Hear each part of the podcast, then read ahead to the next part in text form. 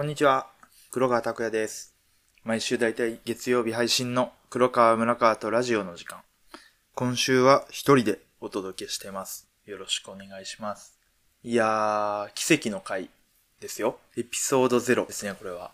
いわゆる、かっこよく言えば、この細かい、このラジオがどうなん、こうなん、みたいなのはもう次の、ちゃんとシャープ1で説明するんですけど、一応これ今俺一人で家で撮ってて、俺ね、365日中360日ぐらいは標準語で生活してるね。だから、あの、地元の人とか、専門の時の友達とかと話さん限り、関西弁で話すことってなくて。で、ましてやこのなんか、録音とかしながら一人とはいえども喋ってるから、結構、なんていうの、硬い、緊張して喋ってるから、多分ところどころ標準語が出るねんな。でもこれに関してはちょっと、あの、面白いシステムというか、を考えてるから、まあ、またそれは聞いてほしいね、1回目を。それちょっとサブってなるかもしれんけど、それだけちょっと堪忍してやっていうところは、あるな。まあまあまあまあまあ、それはいいとして、なんで今、一人で撮ってるかっていうと、待ちきれなくなってっていうのが理由なんやけど、その1回目の撮ろうっていうのが、もう2週間ぐらい前かな？にあって、予定が。で、まあそれちょっと、急遽、その日が難しいってなって、で、そこからまた2週間後ぐらいに伸びたんかな？で、次集まれるってなったのが、村人ね。だから結局、撮りたい撮りたいって思って、村人じゃあこの日に撮ろうって言って。で、その日がダメで、そっからまた伸びてってなってるんで、最初に俺が撮りたいっていう話をしてから、次撮るって決まってる日まで、もう余裕で1ヶ月半ぐらい間空いてるの。まあ正直この間その2週間ぐらい前に撮るってなった日に向けて、用意とかもすごいしてた俺は。そんなにね、用意とかするほどの硬い話ではないんやけど、全く。ただまあ、台本とかない状態で臨むと、具だって思んなくなるっていう可能性あるなと思って、まあ一応ね、簡易的にね、その流れとかを決めるようにしてたりもしたんで、すげえ結構楽しみにしてて、その日。で、もちろん俺と村日以外にもう一人ぐらい呼んでたりもしたから、結構3人ぐらいに予定はして楽しみにしてたっていうのもあって、まあでもその、まあ別に嫌とかじゃなくて、パワーがね、溜まってるんですよ。まあちょっと時間がね、自分で作れてる状況なんで、まあこの時間を有効活用したいなっていうので、待ちきれないラジオを一回自分で撮ってみて、まあどういう感じになるかなっていうのをやってみてもいいかなと思って。これがね、黒歴史にだけならないように気合入れて頑張っていこうかなと思ってて、まあ、ただそんなに、あの、ゆるくはやろうかなと思ってるから、まあ、なんていうのかな、聞いてて恥ずかしくなるとか、まあ、単純に面白くないとか、全然、あの、聞かなくて大丈夫っていうか、まあ、聞かなくて大丈夫っていうか、聞かんよな、そういう人な。でも、俺は聞いてくれる人いると信じてやるんで、まあ、最悪それできんかったとしても、出てくれた人とか、村人と一緒に聞き返したりして、あ、こんなこと話したなっていう風にまあちょっとこういう話は本編の方でするんで。あのね、これね、今部屋で一人ですからね。まあ結構夜なんですよ、今。11時ぐらいか。なんで、本当はもうちょっと元気よくね、やりたいんですけど、まあ一人っていうのとエピソード0っていうのと、まあまだちょっとね、ラジオのテンションつかみきれてないっていうので、割とローテンションなんで、より思んなくなってる可能性はあるんですけどね。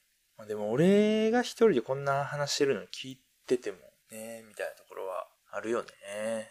正直ね。別に話すのが上手い方でもないし、なんかどっちかっていうと話長いとか言われたり、で、高校ぐらいまでは自分が話長いっていうのに全然気づいてなくて、東京の上京した後の友達に、まあ、話長いって、まあ、結構ものをはっきり言うね、友達、小田くんっていう友達がいるんですけど、そのね、小田くんにね、お前は話が長いと。だから僕が話し始めると、ちょっと待って、その話長いって聞いてくるんですよね、そいつは。いやね、いやー、だからね、多分このね、今話してる話も多分中身空っぽやのにずっと長長めに話してるって感じだと思うんですよね。だから、ちょっと、まあ、ラジオって話す、まあ、話すエンタメやないですか。あのー話す上での重要なポイントっていうのをちゃんと意識しようと。これだけやっとけば大丈夫っていう。話が上手い人全員が共通してやってることっていうのがあって。まあそれが結果から先に言うっていう。これがね、未だにね、しっくりはきてない。正直。ただ、まあ、全員やっぱこれを言ってるんよね。結局なんか先が見えないまま聞いてるのって結構多分しんどい。聞いてる側。何の話なんやろ、これ、みたいな。だから先に結果を聞かせてあげて、その上でその過程を話していくっていう。それなら、あの、結果に向けて、もうゴールをが見えてるからみんな。聞けるっていうような、まあ、ざっくりと答えやねんけど。俺からしたらもうそこは全部隠したい。え、何の話なの？何の話なんやろ？何の話なんやろ？あ、この全然関係ないと思ってた話が最終的にこの話につながるんや。そういうね、話がしたいはしたいんよね。ただまあね、結果から話すっても、結果全部話すわけじゃないから。まあ結果、ほぼ、ほぼほぼ。こんな、例えば、この間マジで人生で一番痛いことが、あれ絶対人生で一番痛いと思ったことがあってんけど、みたいな感じで、何で痛かったのかまでは話さんっていう。そしたらやっぱみんな人生で一番痛かったことって何っていうので、やっぱ最後まで聞いてくれるっていうことみたいなんですよね。まあ、できひんなできる気は全くせんなどう？逆にみんなやってんのかな？そうやって。結果から先言うって。やってる？なんかやっぱりこう、取っときたくなるねんな。うん。多分そうなんやろうな。だからなんか、でもやっぱいるな。例えば、まあ今テレビはあんま見いひんけど、まあ YouTube とか見てて、あ、この人話長いなって人確かにいる。結構脱線して、こう周りが止めるみたいな。梶原とかね、キングコング。西野と梶原が、あの、毎週キングコングっていう、カジサックの方じゃ全然ないっていうね、俺が見てるのはその毎週キングコングの方、毎週見てるんやけど、まあ、それではもうそんな感じ。梶原は話長い。西野は要点だけ言ってくれたら十分みたいなやりとりが結構たまにあったりして。まあ、でも俺は梶原の気持ちはめっちゃわかる。全然関係ないとこも、なんか、その時のテンションとか、そういうの情緒とか、そういうの全部含めて、最後のオチを受け取ってほしいっていうね。聞いてる側の人に。ただ、必要はないみたいなよね。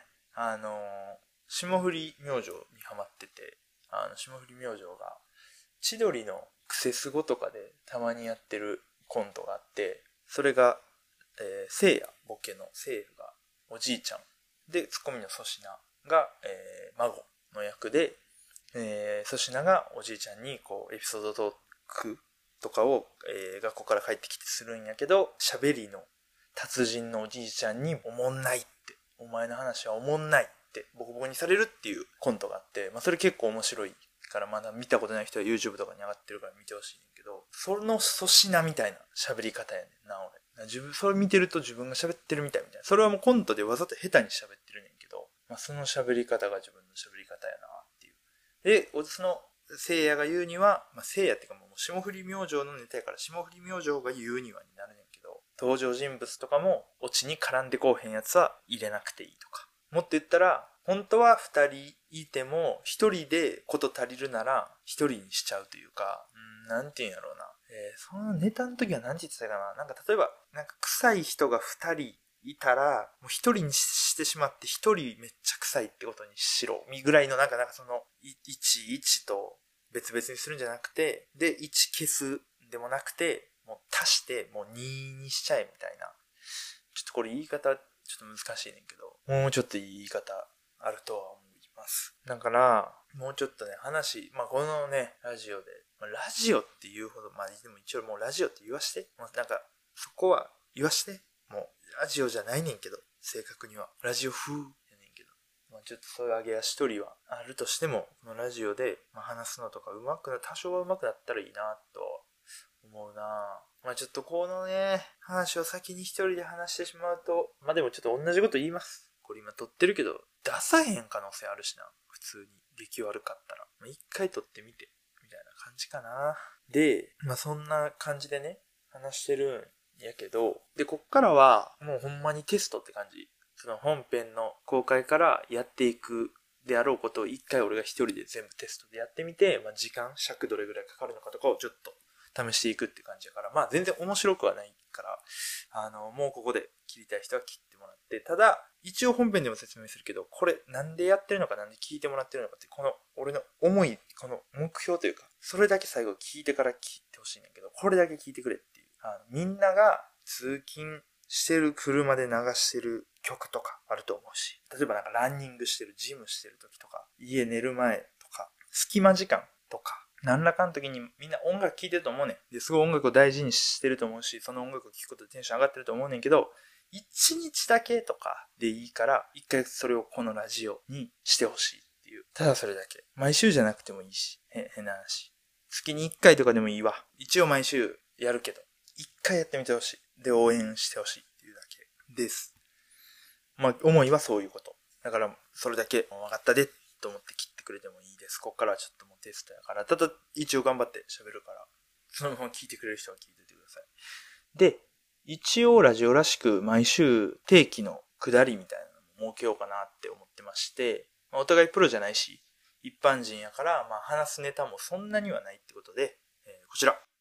ビワイチニュース。男性の平均寿命やスマホの普及率は全国1位。世帯年収でも全国4位に輝いたこともあり、えー、出身者は TM レボリューションの西川貴教さんをはじめ武豊や沖ママなど様々なジャンルの著名人の輩出もしている滋賀県。そんな実はポテンシャル超高めの滋賀県のニュースを、琵琶湖一周の略である琵琶一になぞて毎週一つピックアップしていきます。それでは今週の琵琶一ニュース参ります7月3日土曜日1時45分配信。ハワイ発の人気バーガー関西初上陸が滋賀県ピエリ森山なわけは？というニュースですね。もうこのタイトルの時点でもうちょっとね、ピエリいじってますよね、このヤフーニュース。えー、ハワイ発のハンバーガーショップ、テディーズビガーバーガーズが、えー、滋賀県森山市の商業施設ピエリ森山に7月3日オープンすると。で、店内からは琵琶湖が見えるっていう。ことで、えー、ハンバーグ部門で20年連続最高賞受賞するほどの人気店ということでね。そうなの？この店内からは琵琶湖が見える。これ、でもさ、よくこう、琵琶湖沿いのね、カフェとか多分あると思うんやけど、誰が行くんかね、ああいうのって。だ、ちょっとこれ、誰が行くんかねって言ったらちょっと語弊があるんやけど、その、湖やん、琵琶湖って。海沿いね。海沿いのカフェとかもちろん行ったことみんなあると思うし、俺もあるんやけど、やっぱ気持ちいいわけよ。なんかそれを一回やった上で、こう琵琶湖沿いが、琵琶湖が見えるっていうのがこう、どうなんかな。まあ見えへんよりはマシ？なんか、例えば俺が県外の人やったら、琵琶湖が見えるカフェに行くぐらいやったら全然海が見えるカフェに行くかなっていう風に思ってしまうから、じゃあ県内の人が行くんかってなったら、わざわざ琵琶湖見えるカフェ行くぐらいやったらもう別に普通、普通のカフェでいいかなみたいな。ならへんのかな琵琶湖そんな見たいかなちょっとわからんけど。まあ行ったことありますけどね。琵琶湖が見えるカフェ。悪くはないんですけど。で、まあまあ、それはそうと、そのピエリ森山にそれが出店するということで、担当の方は、えー、他にも立地候補はありましたが、ハワイのような自然豊かなロケーションはここにしかなかった。目の前に広がる琵琶湖を眺めながら、本場さながらのハンバーガーをゆったりと味わっていただきたい。絶対あるて。そんな、ハワイのような自然豊かなロケーションはここにしかなかった。ハワイ行ったことないんかな？担当の。どういうこと？関西行っても。なんでいや、ピエリ森山って、まあでもこれ滋賀県の人に話してもあんま意味ないんか。2チャンネルでね、クリスマスツリーが小さすぎるっていうのでめちゃくちゃ有名になって、俺もそれしかもちょうど上京した時ぐらいのなんかやつなんよ、その2ちゃんのやつが。だから、か、滋賀県って何？みたいな。琵琶湖やんなとか。まあそもそも琵琶湖ってことも知らん子の方が多かったんかな、当時18で同世代とかの子らは。滋賀って何？みたいな。まあ俺らもね、島根って何？って言われたらパッとは出てこんけど、みたいな。多分それ一緒やんけど、もちろん。18歳の時にそうやって聞かれたら。だから、それは全然無理はないねんけど、それぐらいの時にピエリ森山のあのニュースが出た時は結構きつかったね。まあ、面白かったけどな。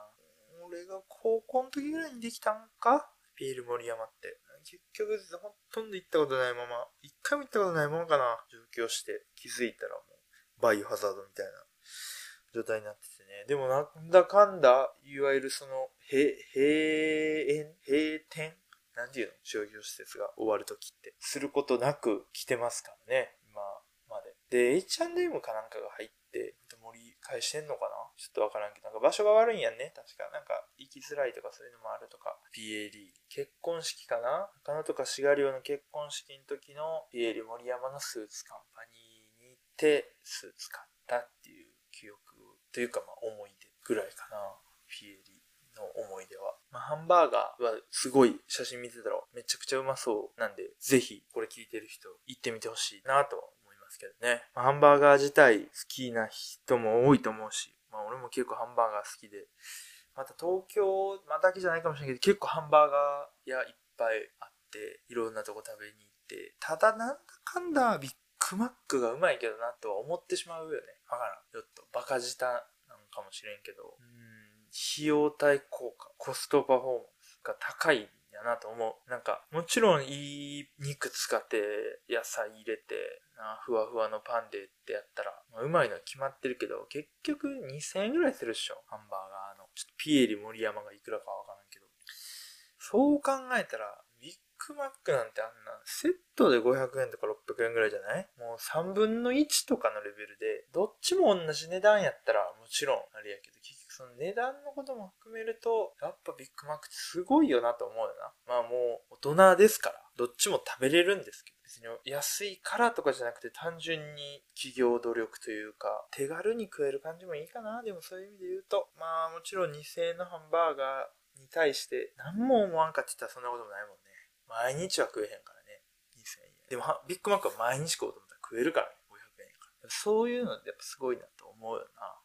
マクドで一番何のメニューが好きか。ビッグマックやな。まあ、ダブルチーズバーガーか、みたいな感じだけど。ビッグマック強いなえー、じゃあね、そんな感じで、えー、今週から、てかまあ次の回から、みんなのその隙間時間を埋めていきます。一応ね、タイトルコールの編集もしたいんで入れておきますけど。それではえ、参りましょう。1回目の黒川、村川とラジオの時間。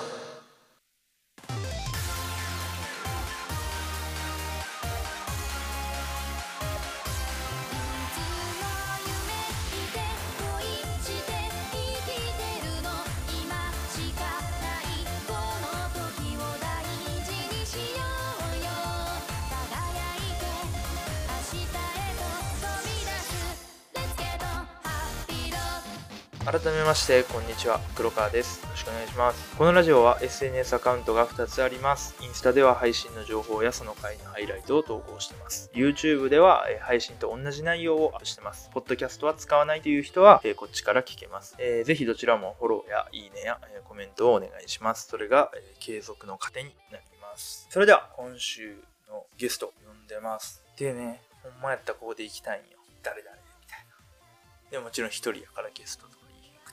だから、まあ、ここはちょっともう、なしと思ってもらって、ちゃんと本編からはやりたいねんけど、ちなみに、せっかくこれ聞いてくれてる人のために言うけど、1回目はね、誰も会わへんかったから、俺と村井2人だけでやります。ちょっときついなちょっときついなさすがに初回から2人はな。で、あいつ喋らんからな。あいつ言っとくけど、わからんけど、やってみなわからんけど、絶対そんな喋らんやろ、あいつ。なん俺がほぼ喋る感じやん。かわからんし。まあでも一応元プロみたいなもんやからね、ちょっとお笑い魂見してくれるかなと思うんやけど。一回目思んなかったらもう聞かんもんな、誰も。いやでも、今もう結構この回、このエピソード0中腹やから、あえてこのタイミングで言うけど、1回目を聞いて、この0回目を聞いて、しかもここまで、この中腹まで聞いてくれたあなた、もう大好き。いや、マジで好き。もう男でもいいけども、女の人とかやったらマジで好き。あの、もう、これ聞いたでって連絡とか、あの、コメントとかくれたら、もう確実に飯おごります。100おごります。言ってください。まあ、そんな人はね、一人もいないんですけど、絶対に。男はおごらんよ。男はでも普通に言うのは言って。嬉しいから。おごるのは無理。なんかよくはする。帰ってる期間。そのあなたによくはします。一回も悪口とかね。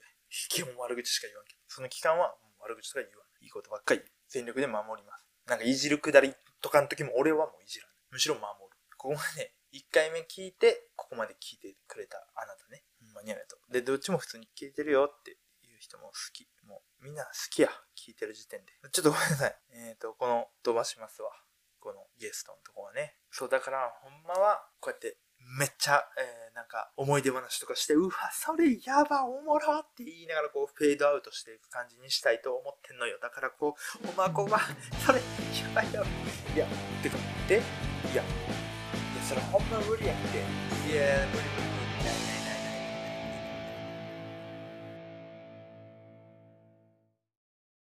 こんにちは、黒川です。よろしくお願いします。今週のゲストは、なんとかに来てもらってます。なんとかです。みたいなね、やりたいんですけどね。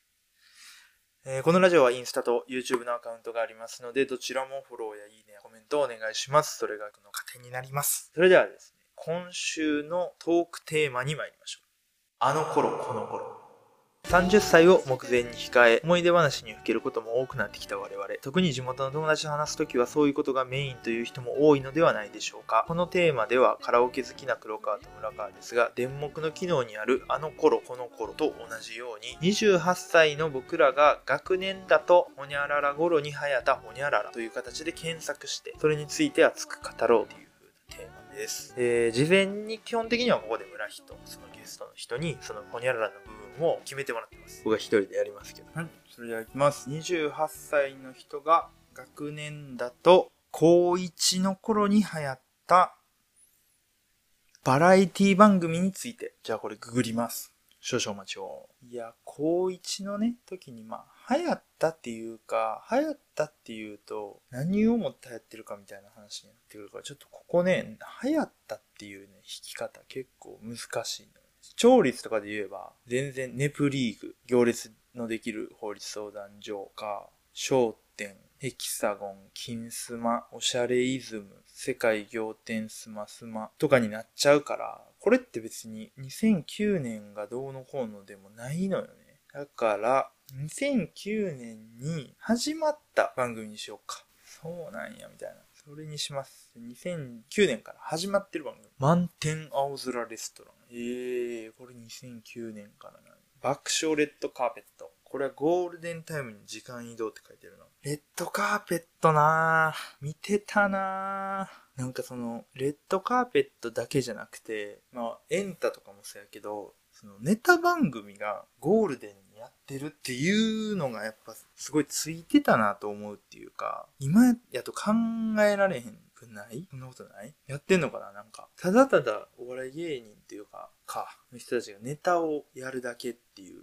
番組。これもうお笑いブーム以外の何にものでもないよねっていう。わら金とか、笑いの金メダルとか。まあもうちょっと前かもしれんけど、全然。だわけやん。やっぱすごいよな。めちゃくちゃ見てたしな。毎日次の日って学校ではその話やったもんな。小学校の頃、中学校の頃は。まあこれ高1の頃やから、もうちょっとその、持ちっきりみたいな感じはもちろんないと思うけど、まあそれでもやっぱ見てたよな。満点、大笑いです。ゴールデン。で、今改めて見るとこんな奴ら出てたなっていう人結構いるからな。ちょっとパッとは出てこうへんけど。こんなやついたなみたいな。どこ行ったんやろみたいな。やっちまったなとかも。レッドカーペットかなのび太のイメージで言うと。77とかも多分レッドカーペットじゃないかな。いや、面白かったよなレッドカーペット。復活しても良さそうやけどな、その、単発とかで。そうでもないんかな。まあもう今見えへんか。その時にテレビ見てた人がもう今テレビ見てないもんな。俺もそうやけど。なまあちょっと次行きますか。A スタジオ、これも始まってんなこのアシスタントの女性が結構コロコロ変わってね、全員結構可愛い人が多いっていう。ひとし松本の〇〇の話。ああ、これもこの年なんや。これまだしばらく先になるかもしれんけど、このトークテーマのとこでやろうと思ってるねんな。この〇〇の話。しやっぱこれ面白かったから、俺結構この番組好きで見てたは見ててんけど、やっぱその滑らない話じゃなくて普通に〇〇な話っていうので、なんか結構面白かったなだからそれに近いことをまあやろうとは思ってるぐらい。まあでも一番見てたんはやっぱりゾッとする話なんかな。松本みたいなやつ。あれ怖いねんなあれ絶妙にやっぱり怪談話するやん友達と。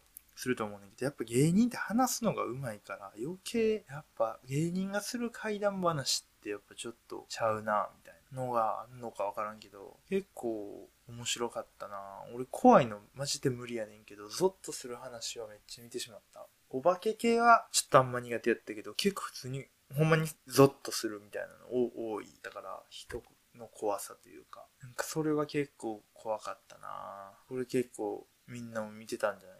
あとはレッドシアター。ちょっと、レッドシアター懐かしい。これはすぐ終わったんじゃない？レッドシアターって何やっけ？レッドシアターってそんな続いてないよな。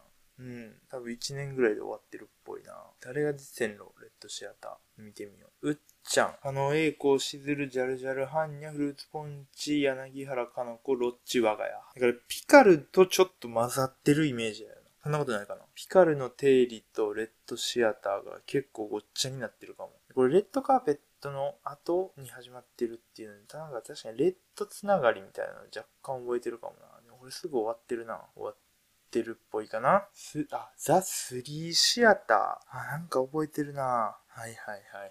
ちょっと、どういう感じやったんやろ。こういう時にね、記憶力がね、僕全くないんで、こんな感じじゃないって言えへんから、正直これ今一人でやってるじゃないですか。これ結構ね、ダメなのよね。なんで自分でこの思い出す系のトークテーマを入れたかちょっとあんま覚えてないねんけど、あったなぁ、レッドシアター。でも、そう考えたらこの13年経って、カノエイコ、ロッチとかはまだ生き残ってるのか。まあジャルジャルはちょっとまた別軸って感じだよな。我が家、フルーツポンチ、ハンニャ、シズルとかは、俺ら世代の芸人で、もう今はミンクなったっていう感じだよな。今の若い子とかは絶対わからんもんね。高校生とか中学生の頃は。あと、おねだりますかって始まってます。これ俺ちょっとな、多分なんでかわからんけど、あんま見てないからちょっと話せへん。ほんまでっか TV が秋に10月から始まるってる。これも見てたなあの、さんまさんが普通に好きで結構見てしまうのよね。さんまさんがテレビ好きな時にさんまさん出てると絶対止める。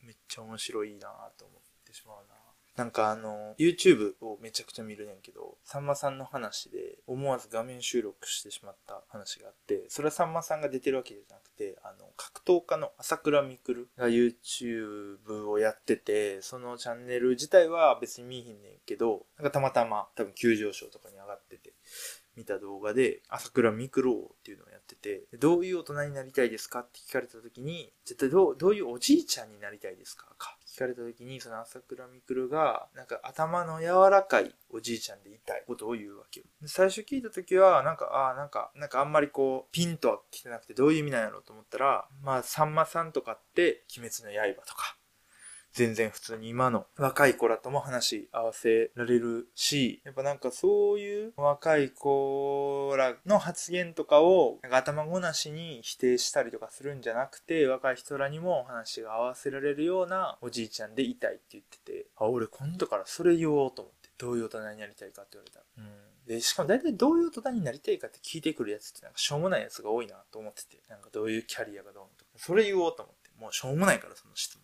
でもその答えはすごいいいなと思った。そう。ごめん、ほんまでっか TV は全然関係ないねんけど、ほんまでっか TV は、ほんまにあの、タンタンタンタンタンタンタンタンタン、ティルティルティルティルティルティルティルみたいなやつが好きです。あと VS 嵐も始まってるな。嵐もね、これもそんな長かったんや。嵐始まってるな、VS 嵐。VS 嵐ってよくみんなが一回出てみたいテレビ番組に上げてるよな。わかるよな。でも俺 VS 嵐よりもそういう意味で言うとフレンドパークに出たいね。フレンドパーク出たい。あとサスケも一回出てみたい。サスケはもう一回戦敗退はもう分かってるけど一回出てみたい。うん。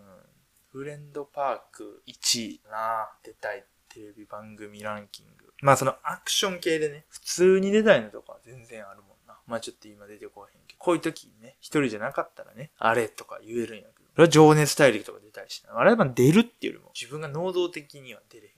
普通にオールスター感謝祭とか出たいしな。それで言うと。可愛い、綺麗な女優さんとかめちゃくちゃ見れるやん。そう、そういうのがほんまは一番出たい。可愛い女性がめっちゃ見れたりとか、そうね。が出たいな。キス我慢とかまで行くと、自分の集大もさらさんとあかんくなるから、ちょっとそれは無理かな。まあ、ちょっと俺何で出れる前提で話してるんかわからんけど、出たいテレビ番組ね。でもあんま出たいテレビ番組の話とかもな、ここでしすぎると、毎回その話するんかって話なんだけど、まあでもそれをゲストの人に毎回聞くのは全然ありかもね。なんか出てみたいテレビ番組あるか、みたいな。いう話はありか。みたいな感じかな。始まった番組は。まあちょっとほんまはもっとね、ここ盛り上げる予定やけど、ちょっと俺一人やとこれぐらいが限界かな。まあ聞いてる人も、あ、そういえばそんなあったなとか、そういうな、そんな始まったんやとか、それぐらいの時かとか思ってくれればいいかなと思います。で、まあこの辺でゲストは一旦終了という感じです。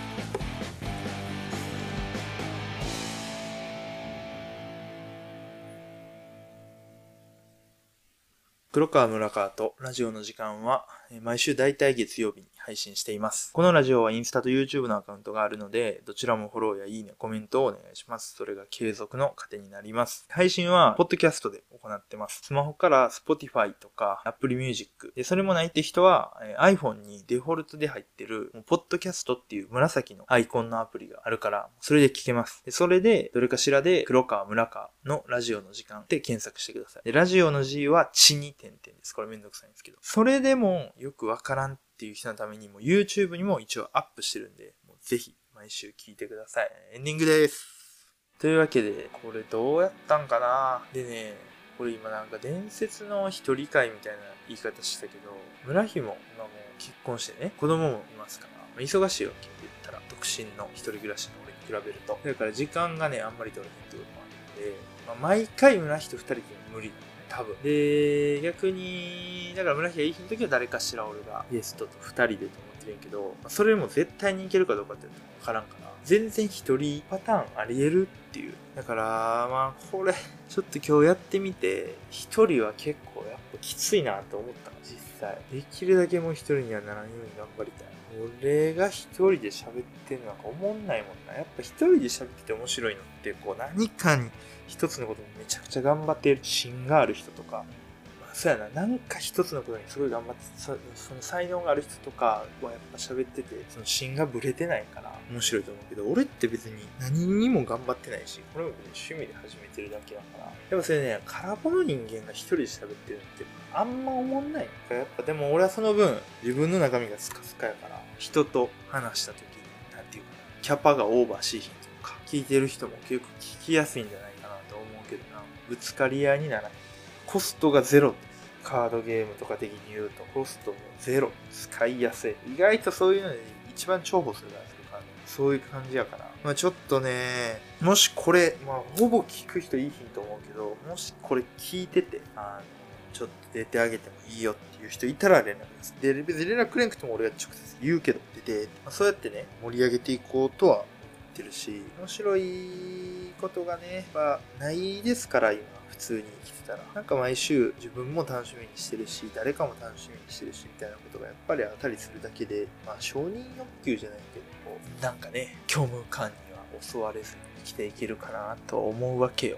わからんけど。俺これ趣味やと思ってるから、俺趣味がないの、全く。みんなあると思う。何らか釣りの人もいるやろうし、筋トレっていう人もいるやろうし、草野球っていう人もいるやろうし、服買うのが好きとか、カフェ巡りが好き、旅行が好きあると思う。俺ってないのよ。全部今言ったやつ全部なんとなくやれって言われてもできるけど、めっちゃ好きかって言われても別に好きじゃない。だからちょっとこのラジオ、趣味なんですか？ラジオっすね。